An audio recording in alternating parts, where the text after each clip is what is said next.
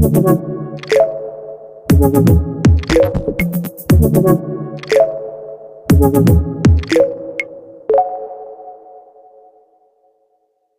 výjimkou vánočního dílu, kde jsme se trochu oddychově pustili do plýtvání jídlem, se v podcastu 21 věnujeme hodně plastům a plastovým obalům. Je to totiž aktuální téma. Skoro by se mohlo zdát, že za všechno, co je na planetě ekologicky špatně, mohou plasty. Že je to ale takhle černobílé, mi určitě vyvrátí můj dnešní host a tím je Zbyněk Kozel, generální ředitel společnosti EKO-KOM. Zbyňku, vítej. Dobrý den. Zbyňku, já mám pocit, že je dneska složité zorientovat se v tom, co je v ochraně životního prostředí prioritou. Je to uhlíková neutralita, nebo je to recyklace, nebo je to něco úplně jiného? To je dost zajímavá otázka a nevím, jestli na mě. Protože to je otázka, kterou bychom asi měli pokládat autorům všech těch předpisů a akčních plánů a podobně. Ale já začnu, Kateřino, z trošku jiného úhlu.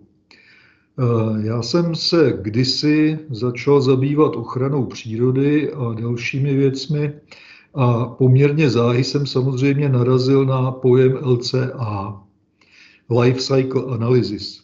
Co to je? Je to analýza životního cyklu něčeho. A vlastně jde o to, že já si v životě nějakého výrobku nebo v funkci nějaké technologie vyberu nějakou hranici, od které to chci sledovat, až po nějakou hranici, kam až to chci sledovat. A při tom všem, v tom životním cyklu, vlastně vznikají nějaké dopady na životní prostředí.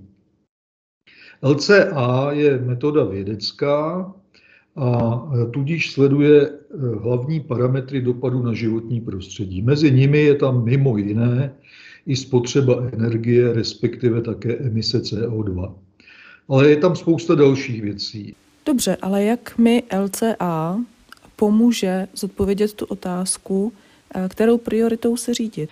Ale pojďme si ještě upřesnit ty jednotlivé aktivity. Prioritou oběhového hospodářství je recyklace. To znamená dostat materiály zpátky do oběhu, ušetřit primární surovinu. Prioritou Fit for 55 je jednoznačně snížení emisí CO2 a skleníkových plynů obecně. Zelená dohoda, neboli Green Deal, říká obecně, že uděláme vše ekologicky lépe a jde do nějakých konkrétních záměrů, které mohou právě jít proti sobě. Taxonomie je snaha toto vše přeložit do jazyka finančních institucí a říct si, co je správně z jejich pohledu. Tak mě vždycky zajímalo na tom LCA, jak vlastně z něj vyvodit, jestli je něco dobře nebo špatně. Protože všechny tyto parametry vlastně na konci chceme sečíst nějakým způsobem a říct, je to dobře nebo špatně, no ale sčítáme hrušky s bramborama, protože když budu sčítat CO2 a spotřebu vody, tak jak to vlastně mám sečíst, že jo? No, není to původně účel LCA.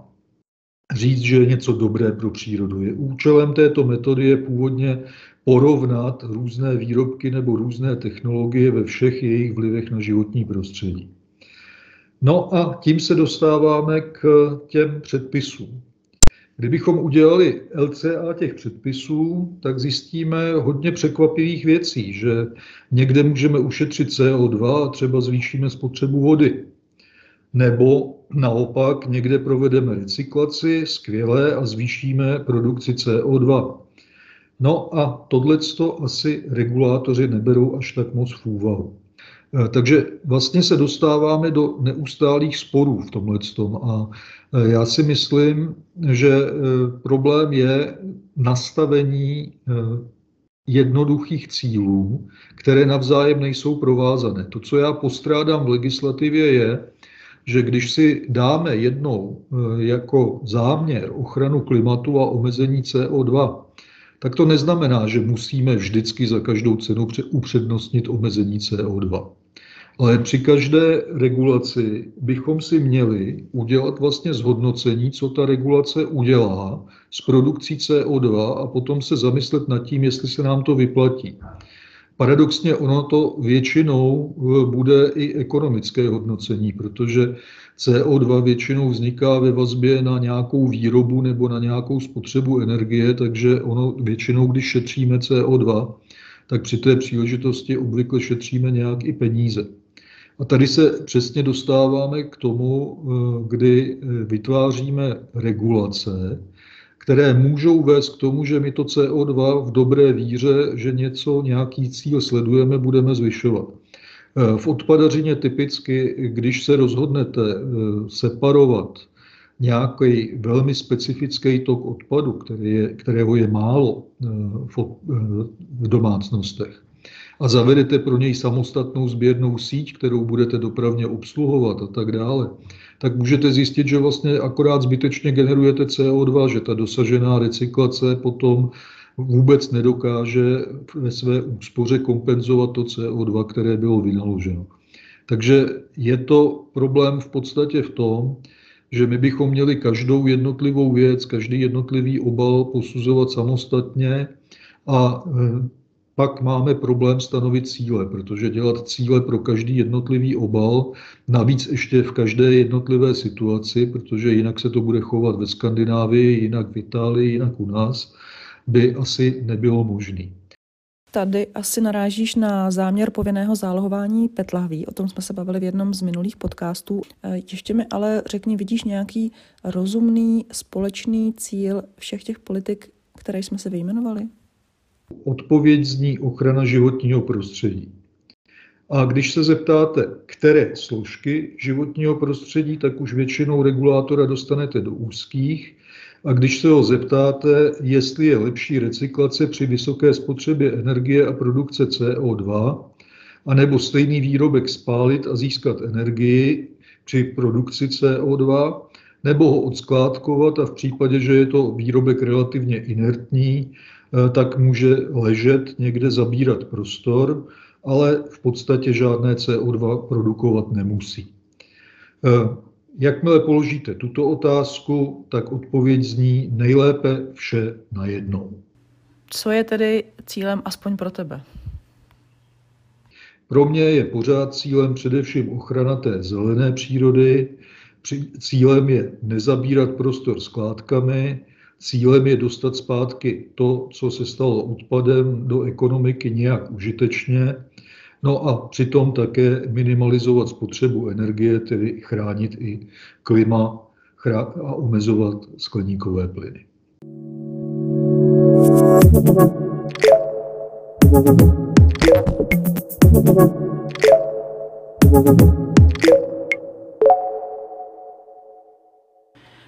Aby jsme byli konkrétnější, pojďme se teď bavit o plastech, jak jsme už začali. Proč to tedy není právě konkrétně u těch plastů tak černobílé? Proč neřekneme, pojďme všechny plasty spálit nebo energeticky využít? A nebo neřekneme, pojďme všechny plasty zrecyklovat? Ta odpověď na ty otázky vlastně nemůže být nějak extrémní, protože technologicky se zrecyklovat dá prakticky všechno. Úplně přehnáno do extrému, jakýkoliv odpad mohu rozebrat na jednotlivé molekuly a ty molekuly přefiltrovat, vydestilovat, vyčistit a poskládat z nich něco úplně jiného. Není to problém, jde to. Spotřeba energie bude tak obrovská, že to nebude dávat smysl. A otázka je, kdyby ta energie všechna, kterou bychom použili, byla bezemisní, dává to pořád smysl nebo nedává smysl? Cítíme intuitivně, že asi ne, ale proč? To samé, když si vezmeme spálit. Můžeme všechno spálit, ne všechen odpad, protože ne každý hoří, ale velkou část odpadu můžeme spálit s nějakým energetickým efektem. No jo, ale při tom spalování vlastně spalujeme hmotu, na jejíž vytvoření už byla použita předtím energie, takže je otázka, jestli ji není lepší zrecyklovat. Zase cítíme intuitivně, že to spálení také není absolutní. A jak to vlastně vyhodnotit, co je lepší a co není lepší. No, já mám někdy pocit, že jsme v posledních 5 let takového toho úprku legislativního směrem k ochraně klimatu zapomněli na jednu věc. Dlouhá léta, desetiletí, mluvíme v Evropě o udržitelné společnosti, o udržitelné spotřebě, udržitelné ekonomice. Co to ta udržitelnost, sustainability vlastně je? Pokud si ještě někdo pamatuje, jak to slovo bylo kdysi definováno, tak ono se mluvilo o tom, že udržitelnost má 3 pilíře, že je to ekonomická udržitelnost, environmentální udržitelnost a sociální udržitelnost. A my tak nějak jsme na 2 ty pilíře zapomněli. Ekonomická udržitelnost znamená vlastně jednoduchou věc. Musíme řešit věci tak, abychom na ně měli, abychom vůbec dokázali si nějakým způsobem udržet životní standard a vygenerovat peníze nutné k tomu, abychom mohli dělat něco jiného. A pak je tam ta sociální udržitelnost. A na tenhle pilíř se zapomíná úplně, protože my můžeme samozřejmě agresivní politikou směřovat k úplné změně energetického mixu. Můžeme vytvořit bateriová pole, abychom dokázali využít nestabilní zdroje energie. Nicméně to všechno se promítne do ceny elektrických energií a cena elektrické energie není problém ekonomický jenom pro podniky, ale ona je to problém pro domácnosti a ty chudší domácnosti zvláště. A tady nám vstupuje do hry ten sociální pilíř udržitelnosti. Je to udržitelné pro většinu obyvatel, je to udržitelné pro kvalitu jejich života. Takže já myslím, že ta odpověď, kde je ten správný střed, je vlastně přesně v tomhletom. Musíme se podívat na to, co je udržitelné. Musíme se vrátit k původnímu pojmu udržitelnosti, abychom si dokázali zhodnotit, které jsou ty kompromisy mezi ochranou klimatu na jedné straně a recyklací na druhé straně, protože skutečně, jak říkám, recyklovat při dostatečné množství energie lze téměř všechno. A ten kompromis nám vlastně definuje ekonomické podmínky a také sociální udržitelnost. Ono někdy se mluví o těch obalech, jak by měly vypadat, neměly vypadat, ale také musí vyhovovat spotřebiteli. A teď nemám na mysli marketing, ale mám na mysli třeba člověka, kterému je 80 let, má artritidu, obtížně ohýbá prsty a snaží se otevírat nějaký dokonale optimalizovaný obal. Víme všichni, že ono někdy otevřít obal je problém i pro mladšího člověka, který je fit. A teď si představte, že ty obaly budu optimalizovat pro recyklaci tak, že se do nich v podstatě bez použití nějakých nástrojů nedokážu rozumně dostat. To by byl sociálně neudržitelný obal. A Zbyňko, nezapomnělo se na ten sociální aspekt udržitelnosti právě z toho důvodu, že aktuální stav spotřeby je neudržitelný? Je to trošku filozofická debata. Všichni cítíme, že si žijeme dobře a že bychom mohli žít i s méně věcmi a s menší spotřebou. Na druhé straně, jestliže nějaký obal nám přijde příliš velký nebo zbytečný, ale přitom i s cenou, kterou přináší, protože obal vždycky přináší do výrobku navýšení ceny, pokud i s tou cenou se ten výrobek v tom obalu prodává, tak z toho pravděpodobně vyplývá, že ho někdo chce. Při nejmenším část spotřebitelů ho chce, protože jinak by se neprodával. A tady se dostáváme hodně na tenký led, jako chceme rozhodovat politicky o tom, co spotřebitel má chtít a co nemá chtít. My ho můžeme přesvědčovat, ale skutečně jako regulaci ve smyslu tyto věci se prostě nebudou vůbec vyrábět, protože my si myslíme někdo, že by to spotřebitel neměl chtít, to se dostáváme hodně na hranici chápání volného trhu. Když mluvíš o těch konkrétních regulacích a o tom, že říkáme lidem, co mají chtít a co nemají chtít, tak se dostáváme k tomu, že se má teď projednávat zákon o omezení používání jednorázových plastů. A ten právě omezuje nebo přímo zakazuje používání vybraných výrobků z plastů. Já jsem viděla na Twitteru skvělý příspěvek, který se naváží právě do tohoto vyhrocování. V tom příspěvku jsou dvě fotky, na jedné obrovská hromada roušek a na druhé obrovská hromada plastových antigenních testů a pod nimi otázka, pamatujete si ještě na plastová brčka? Takže jak ty se díváš na tady tu projednávanou legislativu, která se říká v zkratce SUP, z anglického Single-Use Plastics? No, já ji trochu nechápu, protože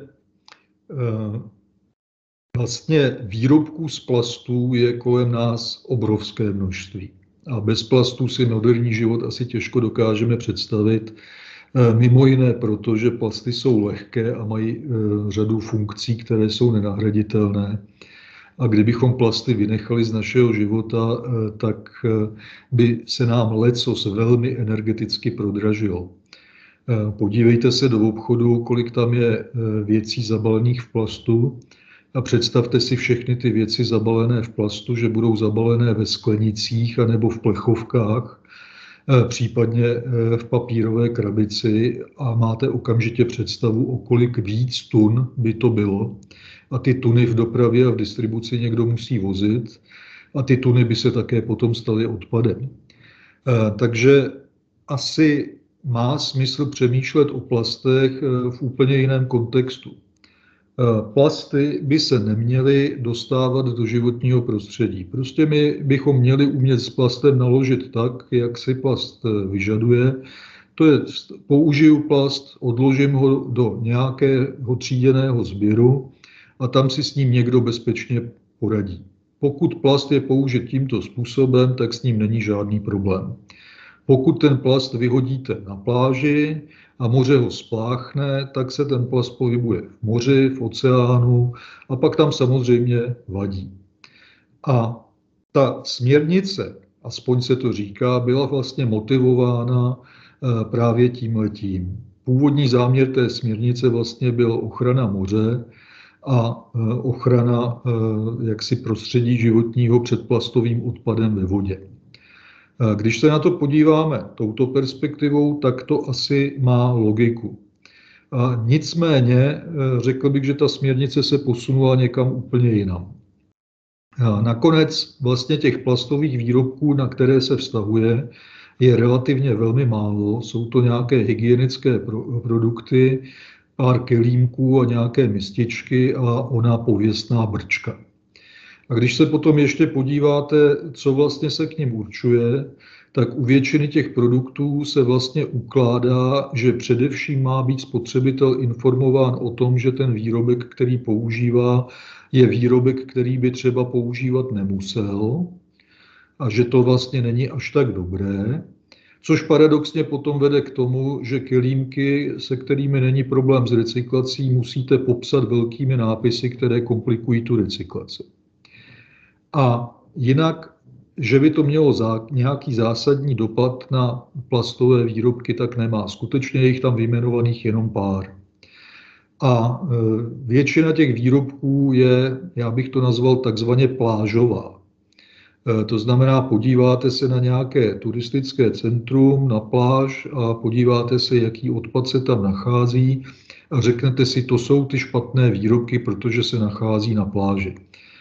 Všimněte si jedné zajímavé věci. V té směrnici najdete všechno možné, ale hlavně v ní nenajdete, že by na těch plážích mohl být nějaký normální odpadový systém, kam by ten turista ten kelímek mohl vyhodit pro recyklaci. To v té směrnici nenajdete. Přitom by to bylo logické řešení. Takže máme směrnici, která říká, že uděláme něco s plastovým odpadem, ve skutečnosti se zabývá jenom velmi malou částí plastového odpadu a ještě v této malé části vlastně používá buď zákaz, což se týká těch slavných brček a těch slavných tyčinek s vatičkou. A když se na to podíváte, tak zjistíte, že vlastně ani statisticky neví nikdo, kolik a teď nechci říct promile, měl bych asi říct, kolik tisícin promile plastových výrobků představují tyhle dva výrobky. Skoro nic. Jo. A pak tam máte vlastně u těch ostatních plastů, že by se mělo k nim informovat. A z odpadářského hlediska jediné, co je tam zajímavé, tak je, že se má vyzbírat co nejvíc PET láhví. Když to takhle shrnete, tak to vlastně z hlediska plastů a jejich interakce s životním prostředím nic moc neřeší. Takže mně ta směrnice tak trošku připadá jako deklarace, mělo by být méně plastů v mořích, tak bychom to všem měli říct. No se o té směrnici někdy také mluví, jako že to je něco, co se prostě viditelně udělalo, aby se něco udělalo. Že skutečně asi takový výkřik. Ale jestli tomu dobře rozumím, ty by si přistupoval k těm plastům právě optikou LCA? Tak ono ke všemu v životním prostředí bychom měli přistupovat optikou LCA, protože cokoliv děláme, tak má nějaké dopady na životní prostředí a jestliže chceme o něčem rozhodnout, že takhle by to bylo lépe než takhle pro životní prostředí, tak bychom měli především mít tu LCA. Měli bychom mít spočítáno, jaké ty dopady na životní prostředí jsou a porovnávat ty varianty, která je lepší, která je horší a vybírat si tu, která uspokojuje tu naši potřebu, ale je lepší. K tomu byla LCA vyvinuta a logicky by měla být tato metoda používána. Je smutné, že moc používána není. A rozhodně, když už to nedělá politická garnitura, tak bychom měli LCA používat alespoň na úrovni normálního řízení procesu. To znamená, LCA by měla být zajímavá pro každou odpadářskou firmu a měla by být zajímavá pro výrobce, protože právě LCA jim může porovnat a dát environmentální pohled na nějaké manažerské rozhodnutí, jestli budu něco dělat tak anebo onak. K tomu je původně vyvinutá a měla by se používat. Hodlá v tom něco dělat asociace? Je to třeba jeden z cílů asociace prosadit trošku víc do života a třeba i do té legislativy LCA? No, neřekl bych, že je cílem asociace prosazovat LCA. Já si myslím, že většina členů naší asociace LCA zná a tam, kde je to užitečný, používá. Nicméně LCA v činnosti asociace se jednoznačně objeví v něčem, co je teďka v plánu, a to je vlastně udělat komplexní zhodnocení odpadového hospodářství v České republice z hlediska ochrany klimatu, tedy zejména z hlediska produkce skleníkových plynů. A tam tím nástrojem, který to vlastně počítá, tak je LCA samozřejmě. Takže je v činnosti asociace jistě zapojena tato metoda, jiná metoda koneckonců na to ani použít nejde a já věřím, že členové asociace LCA ve svém rozhodování také často používají. Ono je to ostatně i věc environmentálního managementu ve firmách. Vím, že teď budu mít asi nejtěžší otázku, ale kdyby se měl říct jednou, dvěma větami, co by tedy mělo být cílem v politice vůči obalům a třeba konkrétně vůči plastovým obalům? To je náročná otázka a já si myslím, že trošku se dá odpovědět negativně. Rozhodně by nemělo být cílem dávat vůz před koně. My máme dneska před sebou ještě dlouhou cestu k tomu, abychom mohli říct o všech obalech plastových, že byly alespoň využity, tedy neskládkovány. Začali jsme s tím vlastně až minulý rok, kdy bylo rozhodnuto, že energeticky a nebo mechanicky recyklovatelné nebo využitelné obaly nebo odpady nesmí být skládkovány. Čili všimněte si, že zatím vlastně naše legislativa říká, plastový obal by měl být vytříděn, což se nám zdaleka neúplně daří, protože ne každý plastový obal je vytříděn. A když už je vytříděn, tak by měl být buď recyklován nebo energeticky využit. Ještě jsme nedosáhli ani tohodle. Takže z hlediska legislativy a plastových obalů si myslím, že pořád tím prioritním cílem je dostat ty obaly z domácnosti do kontrolovatelného toku plastového odpadu, kde si s ním může odpadový systém poradit tak, aby byl využit. To je dnešní cíl. Do budoucna samozřejmě můžeme chtít, aby více a více toho bylo recyklováno, ale to souvisí s tím, jak se bude vyvíjet energie, její karbonový mix a taky cena. A potom můžeme teprve jít na nějaké myšlenky, že bychom chtěli velmi kvalitní recyklaci na úroveň primárního materiálu. Zbyňku, já moc děkuju, že jsi nám pomohl zorientovat se ve všech těch uhlíkovo-recyklačních regulacích, které by měly napomáhat k ochraně životního prostředí. Budu se těšit na další povídání. Já se těším také a dovolil bych si poslední poznámku. Dostali jsme se hodně daleko v počítání všeho možného a zapomněli jsme přitom na to, že velká část Evropy pořád ještě vesele skládkuje a nejenom plasty. Možná, že to je ten hlavní cíl přestat skládkovat. Hostem podcastu 21 byl Zbyněk Kozel, generální ředitel autorizované obalové společnosti EKO-KOM. Naslyšenou u dalšího dílu.